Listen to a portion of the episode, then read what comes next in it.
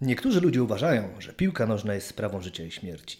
Jestem rozczarowany takim podejściem. Mogę zapewnić, że to coś o wiele ważniejszego. Te słowa legendarnego trenera Liverpool FC, Billa Shankliego, jak ulał pasują do mojego dzisiejszego gościa. Na dywaniku złego ojca zameldował się bowiem Adam, fanatyk, który został sędzią piłkarskim. Jedyna znana mi osoba, chodząca po ziemniaki z dwoma młotkami w rękach. Witam Cię. Witam serdecznie, cześć. Czy pamiętasz pierwszy mecz, który sędziowałeś? Myślę, że tak. To było spotkanie juniorskie, na które udało mi się wybrać. Zostałem delegowany przez obsadowego po długim czasie, bo po skończeniu kursu jeszcze tam miałem perypetie zdrowotne i chyba dwa miesiące czekałem, żeby pierwszy raz pojechać na mecz. Przyjechałem ze starszymi kolegami, żeby się jakoś oswoić z tematem. Dostałem chorągiewkę i sobie biegałem po linii i pierwszy raz jadłem ten chleb, można powiedzieć. A, no, panie, co do problemów zdrowotnych, to tak od razu powiem, że mój dzisiejszy gość miał nas odwiedzić przed finałem Mistrzostw Świata, ale niestety po raz kolejny na sport to zdrowie i nie dałeś rady. No ale powiedz mi tak, kiedy i jak w ogóle po raz pierwszy trafiłeś na stadion piłkarski? No bo nie od razu byłeś sędzią. No nie, na, na początku to, to raczej byłem z drugiej strony barykady, jeżeli można tak powiedzieć, bo, bo zdarzało mi się dość systematycznie uczęszczać na, na stadion jako kibic.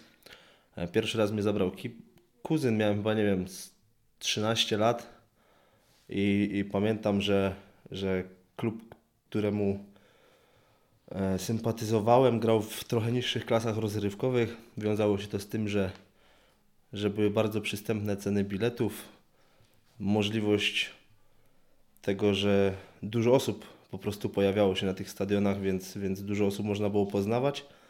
No i w ten sposób gdzieś tam pierwszy raz tak pojawiłem się na stadionie, no bo wiadomo, nie liczę tam jakiegoś małego klubu amatorskiego, który kopał przy osiedlu, na którym mieszkałem, bo to wiadomo, że tam się co weekend chodziło pooglądać z młodszymi kolegami już za dziecka. No, tak mówisz, wiadomo, no nie wszyscy wiedzą, dlatego z Tobą rozmawiam. A jak to doszło do tego, że no, przestało Ci wystarczać samo oglądanie a i wspieranie tych zawodników, a no musiałeś jakoś zacząć działać, bo miałeś taką ścieżkę dość specyficzną, prawda? Wiesz co, no wzięło się to z tego, że gdzieś zawsze byłem związany ze sportem. Już nawet niekoniecznie z piłką nożną, bo, bo, bo to tam raczej się zakończyło bardzo wcześnie, bo, bo kopaczem nie byłem najlepszym, e, jeżeli chodzi o piłkę nożną. Później gdzieś tam przewijały się różne dyscypliny sportowe, tam od sportów walki poprzez jakieś siłownie, e, poprzez gdzieś tam jeżdżenie zimą na jakichś nartach, deskach i tak dalej.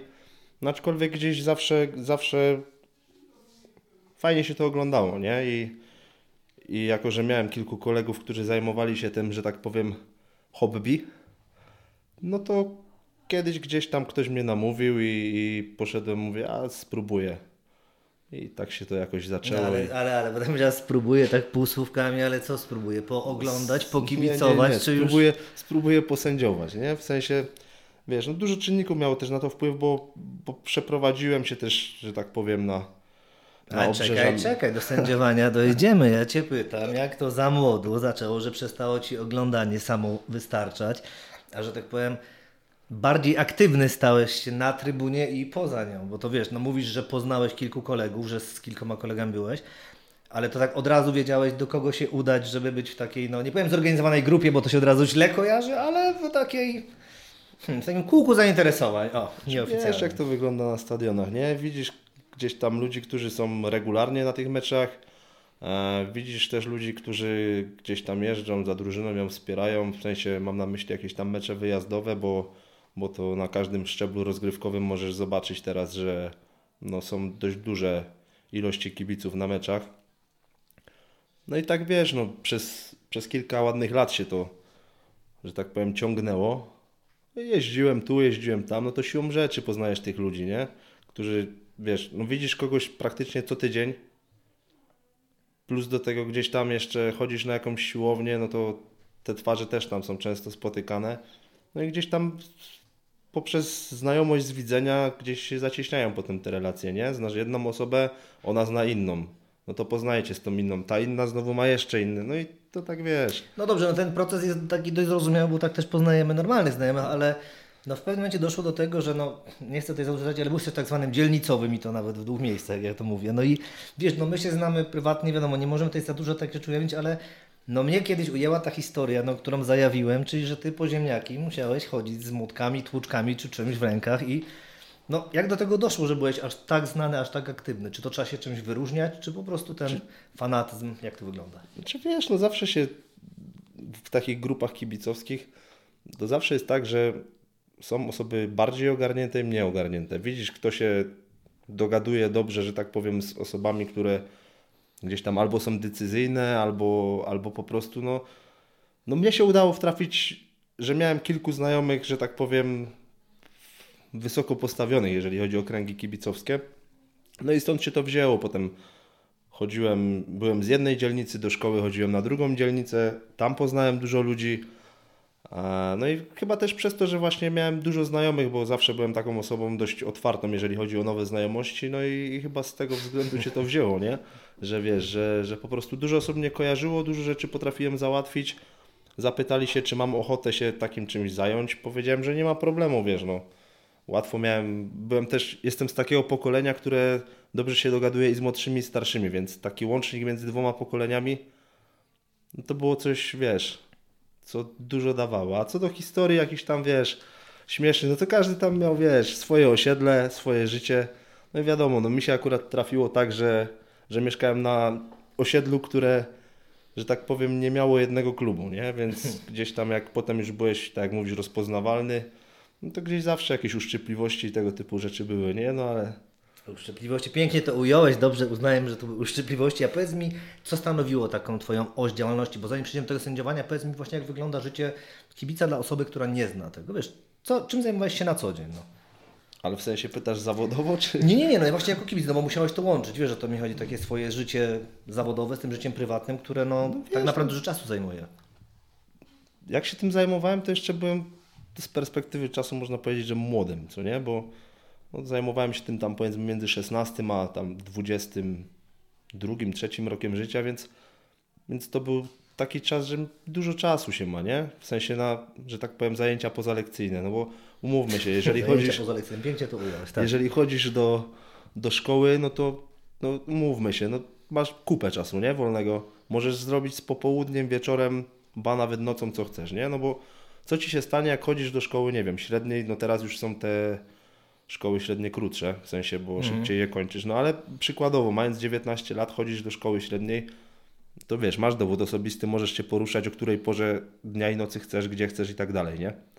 No to bez, bez różnicy, o której godzinie ty wracasz do domu, o której z niego wyjdziesz, możesz załatwić wszystko. Dostosujesz się do tego, nie wiem, do młodych po szkole jeżeli ktoś był starszy i potrzebowałem coś z nim załatwić, no to się dostosowywałem do czasu, kiedy on kończył pracę. Niektórzy kończyli o 17, widziałem się z nimi o 18. Ktoś pracował na drugą zmianę, kończył o 22, pasowała mu 23. Wyskoczyłem z domu, podszedłem, wiesz, pogadałem, załatwiłem i wróciłem, nie? A jeżeli ktoś pracował na noc, no to się z nim widzisz o 21, bo wtedy wychodzi do roboty. Wszystko da się połapać, jeżeli wiesz, masz popołudnie, wieczór wolny, to nie ma problemu. A potem po 20, no to wiesz, jak ktoś studiuje, no to też ma czas a jeżeli pracujesz, no to ja miałem akurat takie szczęście, że też gdzieś tam zawsze od 17 już byłem dostępny, no to, to też masz dużo czasu, żeby pozałatwiać. Wiadomo, potem już im człowiek starszy, tym więcej zajęć, no bo tak jak wspominałem, jakieś treningi, tego typu rzeczy, no ale to wszystko da się poustawiać, nie? No dobrze, no ale wiesz, załatwianie, kombinowanie, a no nie oszukujmy się, osoby Twojego pokroju, że tak to delikatnie ujmę, no kojarzą się jednak ze sparingami na ulicach. Często Ci się to zdarzało? Tak jak mówisz, byłeś już rozpoznawalny, te takie uszczypliwości? Wiesz co, właśnie wbrew pozorom nie na tyle, na ile by się mogło wydawać, nie? Mhm. To, to były sytuacje no naprawdę sporadyczne, jeżeli tak miałbym policzyć takie rzeczy, gdzie, gdzie musiało się to odbyć, no to policzyłbym to na palcach dwóch rąk, nie? Mhm. No to faktycznie tak. Wiesz, to nie jest tak, jak się ludziom wydaje, że że ktoś ma klapki na oczach i cokolwiek się dzieje, to wiesz, wrzucisz i w amoku lecisz i wiesz, robisz jakieś tam rozruby i tak dalej. Tym bardziej, że ja też zawsze mówiłem, że wiesz, to, że ja na przykład tam trenuję jakieś sporty walki, czy siłownie, czy cokolwiek, ja zawsze to robiłem dla siebie, nie po to, żeby się komuś przypodobać, tylko po to, żeby coś, wiesz, sobie udowodnić, nie? Przez to też raczej wolałem jeździć na jakieś zawody i sprawdzać się z ludźmi, którzy też mają o tym jakieś pojęcie niż z, za przeproszeniem z jakimś randomem na ulicy, nie? No tak, ale do tego doszło troszkę, mam wrażenie, później, kiedy już tam startowałeś w takich zawodach różnych y, sportowych, że tak to mówimy delikatnie, żeby to nie zdradzić za wiele, ale bardziej chodzi mi o to, czy na przykład wiesz, no, ludziom się to kojarzy, że masz od razu problemy z prawem. Zdarzało Ci się, czy raczej miałeś na nie, tyle szczęścia, nie, nie, żeby... Wiesz, to, żeby mieć problemy z prawem, to, to albo musisz być wyjątkowo głupim, jeżeli mówimy o, o jakimś tam tym przedziale wiekowym, w którym ja się tym, że tak powiem, mm. bawiłem, zajmowałem, to no naprawdę, albo musisz być wyjątkowo głupim, albo mieć takiego pecha, że już w tym wieku jesteś na tyle wysoko, że gdzieś cię może ktoś zaobserwować, podrzucić, mhm. podrzucić w sensie Rozumiem, no, wydać, no, tak. że tak brzydko powiem, albo, albo po prostu, no wiesz, no musiałoby się stać duża krzywda, żeby ktoś się tobą zainteresował jeszcze, nie? Bo tak naprawdę to, to... Czyli to było jakby dopiero późniejszym etapem mogło być to, że ewentualnie mógłbyś tak, mieć tego bo, pecha. wiesz, to jak ty to nazwałeś bycie dzielnicowym, to żeby to się nie kojarzyło ludziom źle, nie? Bo to bardziej chodzi o o jakieś tam, wiesz, dopinanie rzeczy typu właśnie jak się jechało na mecz wyjazdowy, zebranie, nie wiem, danych osób, które tam, wiesz, na listę imienną, imię, nazwisko, PESEL, żeby ta osoba mogła wejść na stadion, kupić bilet i tak dalej, no bo wiadomo, mamy czasy jakie mamy i podajesz w zasadzie wszystkie dane, za niedługo będziesz musiał kartę kredytową podać do tego, no, no. ale to jest, to jest zupełnie inny temat. Mm, I to było bardziej takie, to są takie rzeczy organizacyjne, a nie jeżeli chodzi wiesz, o jakieś tam przekręty, machloje, czy wiesz, czy robienie gadżetów na osiedle, wiesz, żeby pobudzić to jakoś tam pomaganie przy jakichś tam akcjach charytatywnych, bo e, wiesz, trzeba zauważyć, że kibice klubów piłkarskich naprawdę dużo pomagają, nie? I, I to mówię tak, nawet nie, że z perspektywy czasu, tylko zawsze byłem tego stanowiska, że, że więcej robimy dobrego niż złego. Tak mi się zawsze wydawało i, i wiem to po sobie, bo niejednokrotnie, wiesz, ludzie też Przykładem byłem ja, że sam nie poszedłem na przykład do szkoły, żeby gdzieś na rozpoczęcie roku iść, nie wiem, do jakiejś podstawówki czy pod przedszkole, wiesz, rozdawało się balony, plany lekcyjne, czy tam jakieś nalepki dla dzieciaków i tak dalej, nie? Albo wiesz, były jakieś akcje przedświąteczne, typu tam wiesz, te zbiórki Caritasów i tak dalej, no to w każdej chyba grupie kibicowskiej chodzi mi o kluby. Mhm. Nie, nie przykładowo o jeden, tylko wiesz, no w każdym klubie znajdziesz ludzi, którzy się Y, angażują w takie rzeczy, że wiesz, robią zbiórki żywności, ciuchów i tak dalej, to potem gdzieś idzie do tych potrzebujących ludzi, rodzin i tak dalej, a nikt o tym nie mówi też, nie? No tak, bo wiesz, no wiadomo jest to, że jak no, moi, że tak się wyrażę, koledzy po szalu robią jakieś zbiórki krwi czy, czy coś, no to to jest mniej popularne niż to, że pod szpitalem się spotkali akurat na święta, bo dwie grupy chciały dać swoje gadżety. No, no to jest oczywiste, że to się lepiej sprzedaje mediom. No ale pytam, bo wiesz, no trzeba ten jakoś wizerunek odczarować, powiedzieć, po to ty tu jesteś, że... Znaczy wiesz, bo to jest kwestia to jest kwestia świadomości ludzi, nie? Bo, bo naprawdę, tak jak mówisz, że ludzie, którzy zajmują się kibicowaniem i tak dalej, to są zawsze w negatywnym świetle przedstawieni. No oczywiście. A zobacz, zobacz ludzi znanych, typu, nie wiem, no pierwszy lepszy przykład, który przychodzi mi związany ze sportem i to akurat ze sportami walki, no to jest takie odniesienie moje, bo też to jest druga strona medalu, że te osoby są zawsze uważane bardziej za jakichś chuliganów i tego typu rzeczy. To na przykład no, sympatyzujący z Legią Warszawa Łukasz Juras Jurkowski, nie? No tak. Robi akcje charytatywne, yy, ma tą swoją akcję yy, Krwawy Sport, gdzie ludzie też naprawdę w hektolitrach krew oddają, żeby pomagać. E, do tego też zobacz, czy tam na jego mediach społecznościowych, czy, czy też już nawet coraz częściej to jest opisywane, ale mnóstwo takich, wiesz, akcji charytatywnych się nie udziela. A to, że ktoś jest znany i to wykorzystuje, to super, nie? A to, że jest kibicem, to ludzie sobie zawsze do tego dorobią jakąś ideologię. No właśnie, no, bo Właśnie to jest medalny AP jest tak jak, bo tak mówisz, że nie przemoc, inne działania. No ja Cię kojarzę jako osobę dość wesołą, więc jakie może takie psikusy mniej przemocowe urządzałeś kolegom, no bo wiem, że też różne miałeś pomysły. Jeśli masz jakieś takie coś, czym się możesz podzielić, to powiedz jak Czy nie. Wiesz, no takie psikusy, no. To po, po najmniejszej linii oporu, no to jak wiedziałeś, że na przykład ktoś gdzieś się wybiera, no to nie wiem, przykładowo wiesz, zastawisz mu samochód, nie? Że po prostu ktoś musi pokombinować, żeby gdzieś dotrzeć, nie? To takie po najmniejszej linii oporu. A z takich większych, no to kurde, wiesz, to są takie rzeczy, że miło wspomnieć, a nie wypada mówić, nie? Okay. Wiesz, Buzia sama się cieszy, no ale... No tak. No to powiedz mi, jak to się nagle stało, że ta aktywność się zmniejszyła? Bo sam powiedziałeś, że były te ramy czasowe i tak. nagle odszedłeś. Dlaczego? Tak znaczy, wiesz co, największym takim powodem było to, że tak jak wspomniałem, przeprowadziłem się na peryferię, że tak powiem, nie? I wiesz, utrudniony dostęp, jeżeli chodzi o, o dojazdy i tak dalej, no bo to wiadomo, nie jesteś na miejscu, zabiera czas, nie? No i potem już, wiesz, starzejesz się, to gdzieś tam łapiesz dom, rodzina i tego typu rzeczy, e, coraz więcej obowiązków, no a, a umówmy się, no to, to tak jak mówię, to traktowałem jako hobby i to było takie, wiesz, taki wypełniacz czasu też poniekąd, nie? Jak tak patrzę z perspektywy czasu, to, to po prostu robiłeś coś, co Ci sprawiało przyjemność, ale to masz z wieloma rzeczami, tak, nie? Niektórzy grają w tenisa powiedzmy do 24 roku życia, a potem tego nie robią, bo najzwyczajniej w świecie nie mają na to czasu, nie?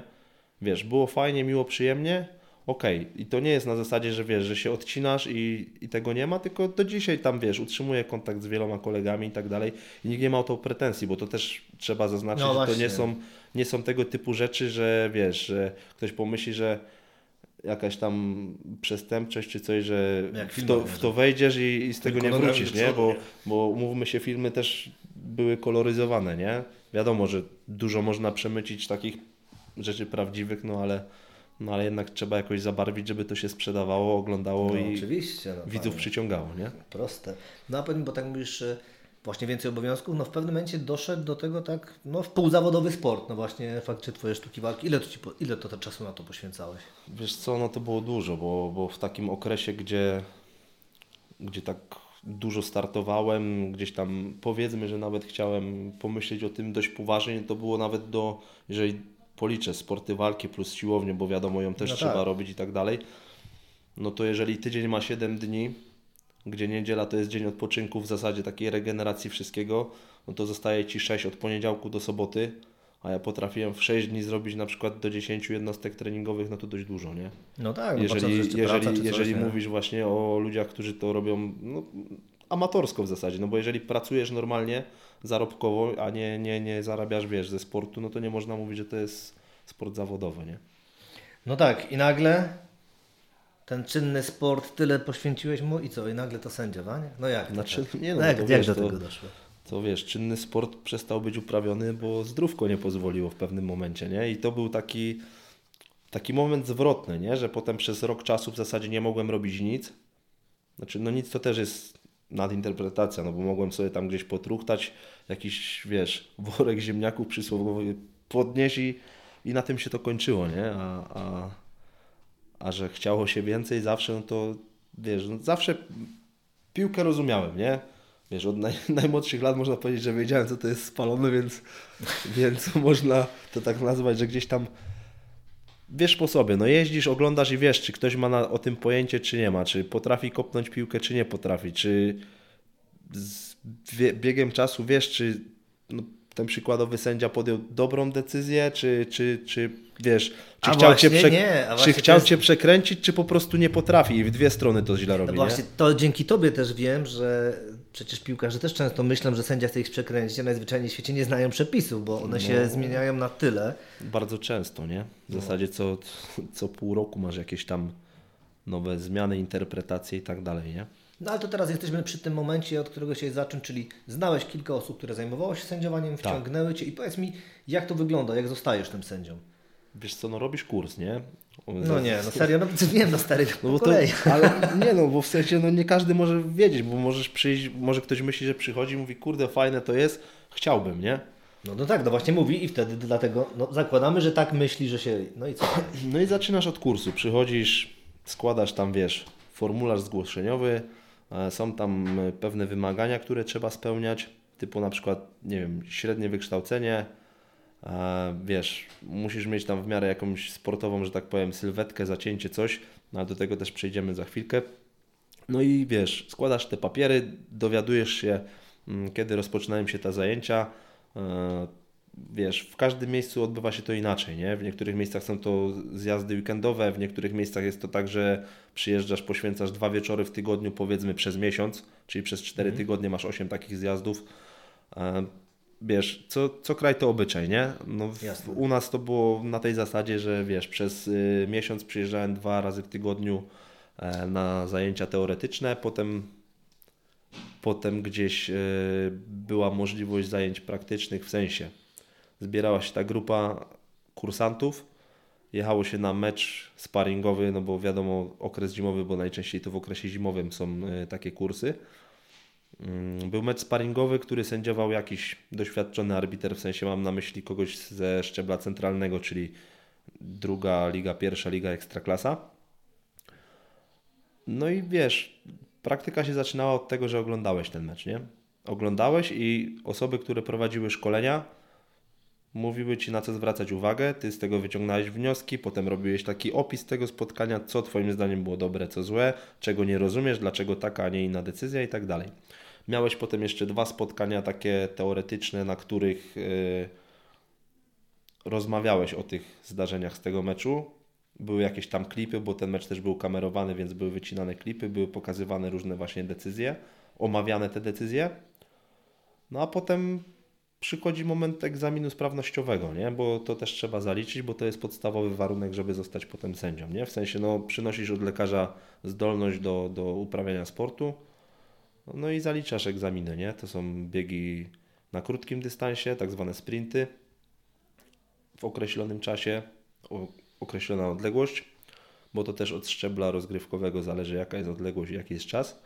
No i do tego yy, długi bieg, nie? W sensie masz 4 km, tak? Czy 4,8 km i też w odpowiednim czasie musisz to przebiec i to jest taki bieg interwałowy, nie? Hmm. No okej. Okay. No i nagle w pewnym momencie zdajesz ten egzamin. To jest trudny egzamin, łatwy, jak to wygląda? Jak w ogóle przebiega ten egzamin? Bo nie wiem, to masz przesędziować jakiś mecz, czy nie, to nie, jest nie. teoria najpierw? Egzamin y, teoretyczny to po, na koniec kursu dostajesz arkusz z 30 pytaniami. Niektóre są otwarte, niektóre zamknięte, niektóre są tak nie, niektóre są wielokrotnego wyboru. Różne. Mhm. Ale to są podstawowe rzeczy z przepisów gry, czyli generalnie to, na czym na początku się skupiasz. Nie to, co się zagłębiasz, żeby ci zrobić galimatias jakiś czy coś, tylko podstawy podstaw, nie? Przychodzisz, dostajesz test, 30 pytań, masz na jego rozwiązanie określoną ilość czasu i po prostu oddajesz. W zależności od Twojego wyniku albo go zdasz, albo nie. Tam z tego co pamiętam wymagane było bodajże 70% czy 75% poprawnych odpowiedzi, aczkolwiek głowy teraz nie dam, bo to mhm. już był pewien czas temu i, i potem z każdym poziomem rozgrywek testy są coraz trudniejsze, są inne limity czasowe, są inne limity, jeżeli chodzi o, o próg błędnych odpowiedzi, nie? Mhm. no słusznie, słusznie w sumie. No dobrze, dobry człowieku. I później powiedz mi tak, zostałeś tym sędzią, ten pierwszy mecz, mówisz, pamiętasz. No i jakie to są emocje? Wiesz co, no chyba tak u każdego w życiu masz, wiesz, jakieś jedni stresują się, są nerwowi i tak dalej. Ja byłem bardziej taki, wiesz, podekscytowany, nie? No, Bo mówię, to... w końcu zobaczę to z innej perspektywy i zobaczę, czy to faktycznie jest, wiesz, takie proste, jak się to wydaje. I daję głowę, że to nie jest takie proste, jak się wydaje, bo Największą trudnością było skupić się na swojej robocie, wiesz? W sensie, no. bo dostajesz tą chorągiewkę i masz odpowiednie zadanie, tak? Ty jako sędzia asystent, czyli ten, który biega po linii bocznej boiska, pilnujesz spalonych. To jest taka pierwsza funkcja, którą masz wbitą w głowę, bo to jest Twoja najważniejsza robota. I wiesz, ty zamiast skupić się na tym, żeby pilnować tej linii spalonego, no jak to ktoś, kto się interesował piłką, patrzysz na mecz, wiesz o co chodzi. No tak. I w pewnym momencie akcja się zmienia, ty wzrokiem z piłką idziesz, a na przykład zawodnik jest 15 metrów, nie? Od ciebie. Mhm. No i wiesz, czyli ty nie trzymasz tej linii tego spalonego i musisz gnać, nie? No tak. Wiesz, na początku z tym jest największa trudność, żeby po prostu nie patrzeć na mecz, tylko skupić się na sobie, nie? Mhm. Ale wiesz, pytam dlatego, że no, jeździłeś na te mecze wcześniej jako kibic, emocjonowałeś się. Właśnie o to mi chodzi. Czy, czy jest porównywalna, ta, czy są porównywalne te emocje, jak wiesz, jako stoisz z boku lub już sędziujesz na środku? Wydaje mi się, że to jest zależne od poziomu wkręcenia się w to, bo, bo, bo każdy ma, wiesz, przychodzi ktoś, kto, kto nigdy się tam powiedzmy w jakieś tam kibicowanie nie bawił, a jeżeli przed to, wiesz, poszedł na mecz, wziął orzeszki, słonecznik, siadł z ojcem, czy tam bratem, czy kimkolwiek i wiesz, pooglądał, powiedział fajnie zagrali, słabo zagrali, okej, okay, nieważne. Po prostu chodzę na drużynę, która jest w moim mieście, tak? A są ludzie tacy jak ja, którzy gdzieś się tam, tak jak mówisz, emocjonowali, przejmowali. Znaczy przejmowali to może duże słowo, bo to wyniki akurat wtedy nie są najważniejsze, aczkolwiek zawsze jest tak, że wiesz, szukasz drugiego dna, nie? Jak twojej drużynie pójdzie i to samo jest zresztą z piłkarzami. Zawsze szukasz drugiego dna, że to nie jest wina, nie wiem, zawodnika, nie jest twoja, czy ty jak grasz w piłkę, tylko zawsze szukasz kogoś przez kogo. Czyli w tym wypadku zwalasz na trenera, na sędziów, na krzywe boisko, na greenkeepera, cokolwiek, wiesz, żeby nie wziąć tego na siebie, nie? No i to jest coś takiego, że potem tak jak ty kibicujesz, są mecze fajne, są No. mecze nijakie i są mecze Wiadomo, jak takie to w naszej polskiej lidze z ogniem, bywa, nie? no. Wiesz, są drużyny, z którymi się, nie wiem, nie lubisz i ten mecz bardziej cię jara, nie? A tu jest na podobnej zasadzie, nie? Idę na mecz i z reguły są takie mecze, gdzie jedziesz, wiesz, no jesteś podekscytowany, bo zaczynasz sędziować.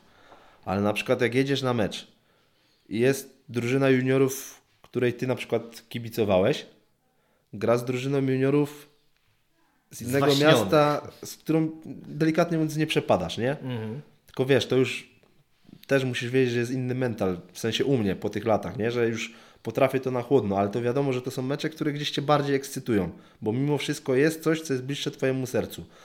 Albo inna sytuacja, że wiesz, byłeś na przykład na stadionie drużyny X jako kibic na meczu wyjazdowym i nagle ja jadę na ten stadion, na drużynę seniorów, sędziować. Mhm. I wiesz, i to są takie wspomnienia potem, nie? Że kurde, byłem tu 10 lat temu i krzyczałem za moją drużyną, a dzisiaj tu jestem i wiesz, i sędziuję, nie? Więc są mecze, które gdzieś tam bardziej ci nakręcają, czy na przykład jak miałem kilka razy okazję jechać na jakieś tam ważniejsze zawody typu, wiesz, mecz, w którym stawką był awans do wyższej ligi, albo obrona przed spadkiem, wiesz, albo jakieś derby w jakichś miejscowościach, nie? I jest, wiesz, wyczuwalna różnica, nie? I, i, I tego, jak się zawodnicy spinają i więcej ludzi przychodzi na te mecze, bo wbrew pozorom nawet w tych mniejszych miasteczkach, czy nawet wsiach, na które się jeździ czasami na jakąś tam ligę okręgową, to, to wiesz, ludzie tym żyją, nie? To jest ich jedyna okazja taka, żeby się oderwać od dnia codziennego, iść, pokrzyczeć, wyżyć się i, Tak, i wiesz, tak. taki miejski folklor, nie? Ale, ale to też jest fajne. No ja to tak to Ci powiem, że pamiętam jeden z najlepszych, tak najbardziej emocjonujących, bo najlepszym na pewno nie był, no to był mecz właśnie o awans do okręgówki już, o ile się nie mylę, właśnie w Małopolsce i tam to wiesz, dwie zwaśnione drużyny z, po prostu z gór, to, to, to było, no to był jeden chyba z pierwszych spotkań, na których byłem, które było przerwane, czy jak u nas to się zdarzało często, to tam pojechałem sobie mecz awans do okręgówki i faktycznie tak jak no był ogień i to niekoniecznie piłkarski, nie? No ale powiedz mi tak, teraz jesteś sędzią, zdarza Ci tak pomyśleć, że właśnie kiedyś ten sędzia, który nam sędziował, to jednak nie był kaloszem, że tak delikatnie to ujmę. Wiesz, bo wiesz, dawniej na pewno nieraz Ci się zdarzyło krzyknąć coś No, pod wiadomo, adresem to, jak każdemu. To, to chyba się każdemu, to No. wiesz, obojętnie czy ten, bo, bo teraz czasem jak z kolegą, który też jest arbitrem zresztą, zdarza nam się pójść na przykład na mecz, na, na wiesz, samemu zajadać ten Mhm. przysłowiowy słonecznik, to, to wiesz, to może nawet nie tyle, co oceniamy kogoś pracę, no bo, bo jak to mówi, swoje gniazdo się nie robi, Mhm. ale, ale wiesz, no też masz takie poczucie, że ktoś się, tak jak mówię, nadaje albo nie nadaje i, i wiesz, i widzisz to już, nie? Bo gdzieś tam liźniesz tego doświadczenia, troszkę pojeździsz i gdzieś tam no łapiesz, czy ktoś coś robi specjalnie, czy tak jak mówię, się po prostu nie nadaje. No ale nie? właśnie, ale czy potrafisz sobie przełożyć wiedzę, którą teraz posiadasz, na to, co się działo przed laty? Wiesz, kiedy nasza liga była dużo bardziej skorumpowana, czy faktycznie teraz widzisz, że czasami się mogłeś mylić w tej ocenie, czy jednak no niestety było tak, że ci sędziowie sobie robili co chcieli? Wiesz co, nie, na pewno mogłem się mylić. Od, odkąd to poznałem, zaznajomiłem się z przepisami, zobaczyłem jak to wygląda od środka, to, to często gdzieś, nawet widzę po kolegach, którzy sędziują troszkę wyżej ode mnie, to sami mówią, że wiesz, pojadą na jakiś mecz ligowy, Mhm. gdzie jest dużo ludzi i najzwyczajniej w świecie cię zjada stres, nie? Wiesz, wchodzisz, nagle masz za sobą te powiedzmy 10, 12, 15 czy nawet 20 tysięcy gardeł i oni są za tobą, nie? I wiesz, nagle taki podmuch z tych trybuna, a ty musisz robić swoje i nie każdy potrafi tą głowę wyłączyć, nie? Więc wiem ile jest sytuacji stykowych, w których nanosekundy dzielą cię od podjęcia decyzji dobrej, złej i to wiesz, trzeba zapamiętać, że dla ludzkiego oka wszystko jest opóźnione, nie? Telewizja ci wszystko pokaże. Czy ci zrobią stop klatkę, czy cokolwiek. Czy ty jak po meczu tam gdzieś omawiasz zawody z jakimiś obserwatorami, bo tacy też są na tych niższych ligach, e, to kamera ci wszystko wychwyci. A ty na boisku masz ułamek sekundy, nie? Czy włożysz ten gwizdek, czy podniesiesz tą chorągiewkę, czy puścisz grę, czy będzie faul, czy cokolwiek, nie?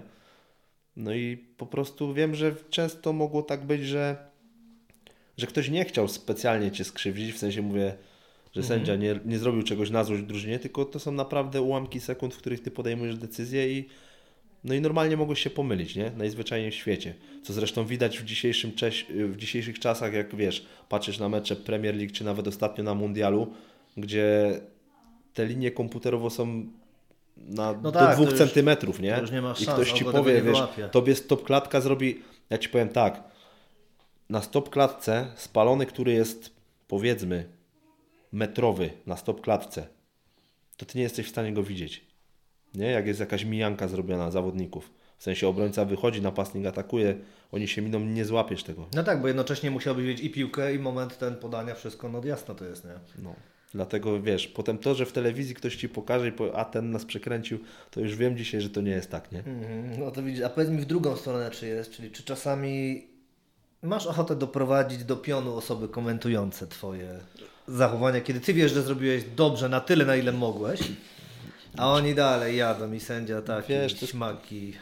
To jest kwestia wszystko Twojego charakteru. Ja, ja się nauczyłem być cierpliwym, wiesz, przez to, że też gdzieś tam zawsze odczuwałem na sobie jakąś presję, bo nieraz sam, na nią, sam ją na siebie nakładałem. Mm, To potrafię się wyłączyć i po mnie to, wiesz, spływa jak po kaczce, nie? Aczkolwiek, no wiadomo, są ludzie, którzy gdzieś tam przeginają pewne granice, no bo, no bo zdarzają się na tych, że tak powiem, dożynkowych No meczach tak. tacy panowie, którzy są wypuszczeni z domu w niedzielę przez żonę i to jest jedyne miejsce, gdzie mogą dać upust swoim emocjom. I często są to też takie osoby, które no powiedzmy, że prosto nie chodzą. No tak, no muszą się wesprzeć, jak już ma, żona pozwoliła, Dokładnie, nie? To... dokładnie. To wiesz, no wysłuchasz się tam różnych epitetów, no ale tak jak mówię, jak gdzieś tam, no to jest wkalkulowane w ten, że tak powiem, fach, nie? No tak, do trybuna, a jak na przykład piłkarz, bo wiesz, no są tacy piłkarze, co pyskują, pozwalają sobie za dużo, No bo to są, ale też jest to- widoczne i często to też jest sędziowie nie kwest- karają. No właśnie, to jest kw- kwestia charakteru. Ja Ci powiem tak, że na przykład z mojej perspektywy rzadko do tego, żeby utemperować jakiegoś, że tak brzydko powiem, pyskacza, używam kartek. Mhm. Bo, bo gdzieś tam mam sobie takie cechy ewolucjonalne, że szybko doprowadzam ludzi do pionu. Wydaje mi się do tego też posturowo nie jestem najnormalniejszym sędzią, no bo, bo, No, bo to dość do, do, dobrze zbudowany i też dużo mi to pomaga, nie? Bo często jest, wiesz, wejdziesz, tak ostatnio na przykład po Mistrzostwach Świata Szymon Marciniak wspominał, bo, bo on też na przestrzeni ostatnich lat się zrobił taki dość porządny, atletyczny nawet rzekłbym. Dość porządny, pięknie to mówię. E, no w sensie, wiesz, porównując Ja wiem, sylwetki, wiem o nie? tym, że mówisz o sylwetce, ca- cały- osobiście cały- nie jestem jego fanem, ale okej. cały, cały, zobacz, że cały, że tak powiem, świat ten e, sędziowski idzie w tą stronę, że nawet w ekstraklasie już coraz więcej, czy tam pierwszej lidze jest sędziów takich mocniej naładowanych gabarytami, więcej tej siłowni robią i tak dalej. No bo to gdzieś też tam wzbudza respekt, nie? Wiesz, no zobacz jak wyglądają teraz piłkarze, nie? 90% w ligach profesjonalnych to są maszyny. Więc No. sędzia też nie może sobie pozwolić na to, żeby był, wiesz, jakimś chudym przecinkiem, że tak brzydko powiem.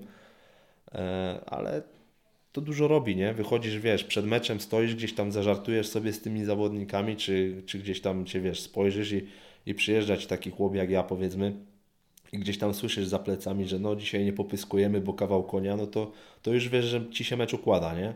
Potem łapiesz takiego gagatka, ja zawsze mam taki system i to też podpatrzałem akurat od bardziej doświadczonych kolegów, którzy, którzy już długo siedzą w tym fachu i, i też w miarę wysoko sędziują, bo z nimi też mam przyjemność dużo czasu przebywać. E, znajdujesz takiego gagatka z największą charyzmą jak z nim się dogadujesz, z nim sobie mecz ułożysz, to nikt ci, nikt ci meczu nie popsuje. Czyli jak Tomek Hajto w latach 90. mówił, że przykład. najpierw szybciutko trzeba Na napastnika przykład, skrócić. nie? Wiesz, teraz na przykład są takie czasy, że nie wiem, jedziesz, jedziesz gdzieś na mecz i, i masz takiego Jacka Góralskiego w jednej drużynie i No jak, tak. z tym, jak z tym gościem sobie pochytasz, to, to wiesz, że masz super mecz ułożony, nie? A jak taki gość ci się odpali, no to wtedy już w ostateczności wyciągasz te kartki i, i wiesz, i sobie radzisz, aczkolwiek z nimi wydaje mi się, że raczej w większości wystarczy pogadać, dobrze, wiesz, podejść i, i jak, jak ty coś przeskrobiesz, że tak powiem, albo nie złapiesz czegoś, nie ten, to normalnie mówisz do gościa, wiesz co, mogłeś mieć rację, nie widziałem, może mi uciekło i wiesz, i jak widzą, że jesteś szczery, autentyczny i nie udajesz jakiegoś tam Mhm. pana z miasta, czy tam nie czujesz się lepszy od nich, bo ty jesteś sędzią i, i wiesz, i możesz go w każdej chwili wyrzucić za coś, no to oni też to podłapują, nie? Jak widzą, że jesteś normalnym gościem, to, to też raczej tam Starałem się nie robić pod górkę. Wiadomo, jak ci nie idzie, to już szukasz wszystkiego, nie? Bo to, to każda decyzja będzie zła. Możesz nawet dla nich na 10 sytuacji spornych dać im 9, to i tak ci będą pamiętać tą jedną, która wiesz, była nie na ich korzyść, nie? No tak, ale właśnie mówisz teraz. No prosiliśmy teraz o tym, że trzeba być tym normalnym gościem, nie? I pamiętam, że po Mistrzostwach Świata pojawiły się takie memy i one, one były z błędem oczywiście. Akurat chodziło to pan, o sędziego Marciniaka. No, tak jak powiedziałem, ja nie jestem jakimś jego wybitnym fanem, no ale widać, no, jaki progres zrobił w porównaniu z tym, co sędziował u nas parę lat temu. Był taki mem, on sędziował wtedy jakieś ważne zawody. Oczywiście wszyscy napisali, że to liga amatorska, jakiś tam halowy turniej, a to z tego co, o ile pamiętam, to był najważniejszy wtedy turniej halowy w Polsce. I Jaki on jest sędzią, tak w Twojej ocenie? Czy on faktycznie zasłużył na to, żeby być tym najlepszym na świecie teraz? Tak, wiesz, jeśli mogę Cię spytać, bo akurat mam Cię już po tych mistrzostwach. No. Znaczy ja Ci powiem, że wydaje mi się, że u nas dużo mu ujmuje polska mentalność. W sensie, wiesz, u nas jest tak, że fajnie jak ktoś jest dobry, ale nie może być lepszy od Ciebie, nie? I widzisz A, gościa, okej. widzisz gościa, któremu gdzieś tam idzie i za wszelką cenę starasz się mu ująć. Zobacz, że nikt nie powie po takim meczu, i to teraz nawet nie mówię o sędziach, tylko zobacz, w drużynie kogo zawsze chwalą?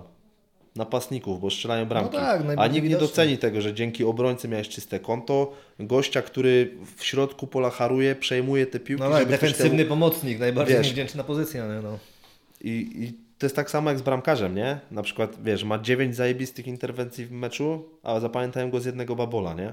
No dokładnie. I tu masz te, ten Ale sam, dlatego wiesz, Cię pytam, bo wiesz, bo ja inaczej oceniam sędziego Marciniaka, bo ja go wiesz, kojarzę przez pryzmat jakichś tych naszych meczów ligowych, więc ja nie doceniam jego, nie mogę docenić jego warsztatu, no bo nie znam się tak jak ty. Stąd moje pytanie właśnie, czy on faktycznie ten poziom sędziowania ma już tak wysoki, że możesz go uznać za tego najlepszego? Tak wiesz, pytam uczciwie Ciebie jako sędziego, bo no ja widziałem, że jak sędziuję, jasne, że oceniam go wysoko, ale no nie mam, tego, nie mam tej oceny uczciwej, nie potrafię dać, no bo wiesz, no. Ja będę go pamiętał, że kiedyś tam nam, wiesz, w drugą stronę No. Gwizdał, no i tak jest prawda, emocją tylko, będę tylko oceniał. zobacz, nie, że wiesz, że tak jak mówisz, ty podejdziesz do tego emocjonalnie, tylko zauważ, że nie sędziowałby finału Mistrzostw Świata, nie byłby sędzią nawet międzynarodowym, czyli nie sędziowałby Ligi Mistrzów, Ligi Europy, nie wiem, spotkań międzynarodowych, gdyby się nie nadawał. No, wiesz, Wiesz, są mentorzy i to teraz Ci mówię, jak to wygląda, nie? On to też nawet ostatnio mówił w wywiadach. Żeby zostać takim sędzią międzynarodowym, musisz być mega dobry w swojej lidze. Czyli być jednym, powiedzmy, nie wiem, tam z pięciu, w zależności od ligi, jednym z pięciu, sześciu topka, jeżeli chodzi o poziom sędziowania w Twoim kraju. Wiadomo, że do tego też są tam inne schody i tak dalej, ale załóżmy, że już jesteś w tej topce. Każdy mecz jest oglądany i potem, żeby zostać takim sędzią, przyjeżdżają do Ciebie obserwatorzy już nie tylko z kraju, tylko też z zagranicy, nie? Mówił Marciniak ostatnio, że byli dwa, trzy razy w, na Ekstraklasie go oglądać, y, wiesz, z FIFA obserwatorzy e, Ligę Mistrzów, to wszystko jest oceniane, nie? Gdyby on robił babole, gdyby się nie nadawał, to by tego nie sędziował, nie? Zobacz, jak on fajnie, właśnie wracając do tego zarządzania tymi ludźmi, zawodnikami w sensie. Zobacz, że on też nie daje za dużo kartek za pysk, nie? Tak zwany, w sensie, No, wiesz, tak. potrafi to pozarządzać i, i decyzyjnie jest naprawdę topką, jeżeli Ja chodzi właśnie o, dlatego Ciebie pytam świat, o tą nie? decyzyjność, bo mówię, no bo ja wiem o tym, nie będę nikogo oszukiwał, że ja to oceniam emocją, więc mówię, no ja go widziałem w polskiej lidze, no to co widziałem na mistrzostwach to jest co innego, nie? Najlepszy przykład to ten finał Mistrzostw Świata. Do tego wracamy, bo to było ostatnio i on to sędziował. I zobacz, mnóstwo trudnych decyzji. Trzy rzuty karne w meczu w podstawowym czasie, już tam nie mam na myśli dogrywki Nie, i no tak tak. To już są sytuacje, wiesz, mega ciężkie. Każdy taki rzut karny. To No i sytuacja, przy meczu o taką stawkę, no to już w ogóle, nie? czy nawet, wiesz, przy stanie 2-2 yy, ta symulka w, pod koniec meczu, nie? Gdzie, wiesz, zagwizdał, dał pośredniego, dał gościowi żółtą kartkę. Po pierwsze musisz mieć jaja, No właśnie, po drugie, jest takie, no... musisz być pewny siebie, tylko tutaj znowu nie można mylić tej pewności siebie z arogancją. Wiesz o co chodzi? Mhm. No bo ja myślałem, żeby to zwarował. E, Tak dla bezpieczeństwa, wiesz o co chodzi, No tak? Okej, tylko że teraz znowu wychodzi nieznajomość tego, kiedy możesz użyć waru, kiedy nie. No to właśnie, ale wiesz, ty twierdzisz, wiesz, on twierdzi, że była symulka, a jak wiesz, gdyby był karny, warujesz, wiesz o co mi chodzi, że ja na tej zasadzie Tak, ale, mówię. ale pamiętaj, że on nie musi podchodzić do monitora, bo jemu wystarczy, że on dostanie na ucho, nie? No Ma- tak, ale tu była masę- automatyczna jego decyzja jeszcze, wiesz, zanim... No tak, ale jeżeli przerywasz grę, to ona nie jest wznawiana, dopóki nie masz pewności, nie?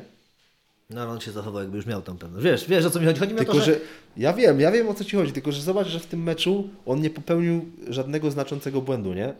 Więc on musi się dobrze czuć, nie? No bo gola też nie strzelił, wiesz, i właśnie to taki sędzia, no właśnie tacy sędziowie jesteście, no. No nie. Grzywka przeszkadzała. Dobrze, a powiedz mi tak, sędziujesz, ustatkowałeś się, wymierzasz, jak to powiedziałem, kiedyś sprawiedliwość inaczej niż kopniakami, bo teraz karteczka, rozmowa, debata, jesteś już gotowy na potomstwo, wiesz, no to jest jednak blog złego ojca na dywaniku, więc przejdźmy do tych poważnych tematów. Wiesz co, gotowy jestem, w sensie jeżeli chodzi o mój mental i tak dalej, to tak, tylko że tak jak mówiłem, no yy, zmieniałem miejsce zamieszkania, to się wiąże też, wiesz, z remontami, z kosztami, ze wszystkim, a wydaje mi się, że ja i moja partnerka jesteśmy na tyle odpowiedzialnymi osobami, że po prostu też nie chcemy robić wszystkiego naraz na wariackich papierach, więc wiesz, ja wychodzę z założenia, że że nie chcę mieć dziecka, dopóki mnie na nie nie stać. Wiem, że to wychodzi tak brzydko z mojej strony teraz, tylko chodzi mi o ten komfort, że wiesz, że mhm. nie będę musiał mieć z tyłu głowy, że mojemu dziecku czegoś zabraknie i tak dalej. Wiadomo, czasy są jakie są. No tak, ale to ale... jest opinia, którą czasami no, się słyszy, no i ludzie tak podchodzą do tego, to nie jest jakoś dla mnie dziwne, więc wiesz, no jest to opinia, którą sposób Wiesz, chodzi mi o to, chodzi mi o to, że na przykład, nie wiem, yy, masz, załóżmy, do spłacenia, masz ratę kredytu 1000 zł miesięcznie, masz jeszcze ją przez 5 lat, tak? To powiedzmy, że przez te 5 lat nie będziesz miał dziecka, bo ten 1000 zł wolałbyś dać na dziecko niż na ratę. Jeżeli dasz to na ratę i na dziecko, to znowu gdzie indziej tego brakuje, nie? Wiesz, teraz wszystko idzie do góry i każdy kalkuluje. No nie oszukujmy się, nie? Nawet ludzie, którzy mieli jakiś tam wyższy status, bo mam kilku takich znajomych, gdzie, gdzie wcześniej no, nie liczyli się z pieniędzmi, nie? Tak naprawdę.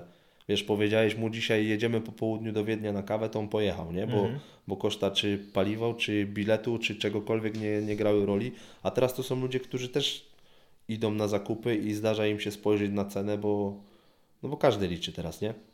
No tak, ale pewnie jak już będzie ten bąbel, bo zakładam, że prawdopodobnie, skoro tak myślę, do tego kiedyś dojdzie, to sam zaprowadzisz dzieciaka na stadion, by móc wiesz, kontrolować sytuację, czy, czy pozwolisz mu przeżyć to, co Ty przeżyłeś? Znaczy wiesz, na pewno nie będę ingerował w decyzyjność dziecka, nie? W sensie chodzi mi o takie wybory czy iść, czy kibicować, czy nie wiem, woli grać w golfa, czy w tenisa, wiesz, ja na pewno będę chciał dziecku jak najwięcej pokazać i to z każdej strony, nie? Bo, bo czy właśnie, czy, czy żeby to dziecko biegało za tą piłką, czy oglądało tą piłkę, czy poszło, nie wiem, na zapasy, czy uczyło się jeździć na rowerze, czy pływać, czy wiesz, czy cokolwiek innego. Najważniejsze będzie dla mnie to, żeby to dziecko miało jakąś aktywność fizyczną, nie? No to na pewno, ale wiesz, bardziej mi o to, czy na przykład bez, po, powiesz mu kiedyś, jak będzie miał paręnaście lat, że czemu, wiesz, nie gra w piłkę, a czemu robi tam różne jakieś, nie wiem, wybryki, tak delikatnie rzecz ujmując, poza stadionem, a on Ci odpowie, że gdyby interesowała go piłka nożna, to by został piłkarzem, więc wiesz, no to tak no. klasyka, nie? Nie no, być zakładam te decyzje. Jasne, tak, jasne, no. że tak, no wiesz. No. no. ale chyba są szaliki, których nie wolno do domu przynosić, tak wiesz. No. Zaczem... no na pewno, wiesz, no no tak jak mówię, to już się trochę pozmieniało, aczkolwiek no wiadomo, że są takie rzeczy, z których lepiej ci się żartuje i takich, których nie przyswajasz, nie? Bo to każdy tak ma i, i myślę, że to są takie rzeczy niezmienne. Mhm. No ale wiesz, już z większym dystansem do tego się podchodzi teraz, nie? A wyobrażasz sobie, że kiedyś będzie ci pieskował i powie sędzia Kalosz? Dam mu żółtą kartkę. bardzo Ci dziękuję. No to tym pozytywnym akcentem dzięki Ci i powodzenia. Dziękuję bardzo, pozdrawiam.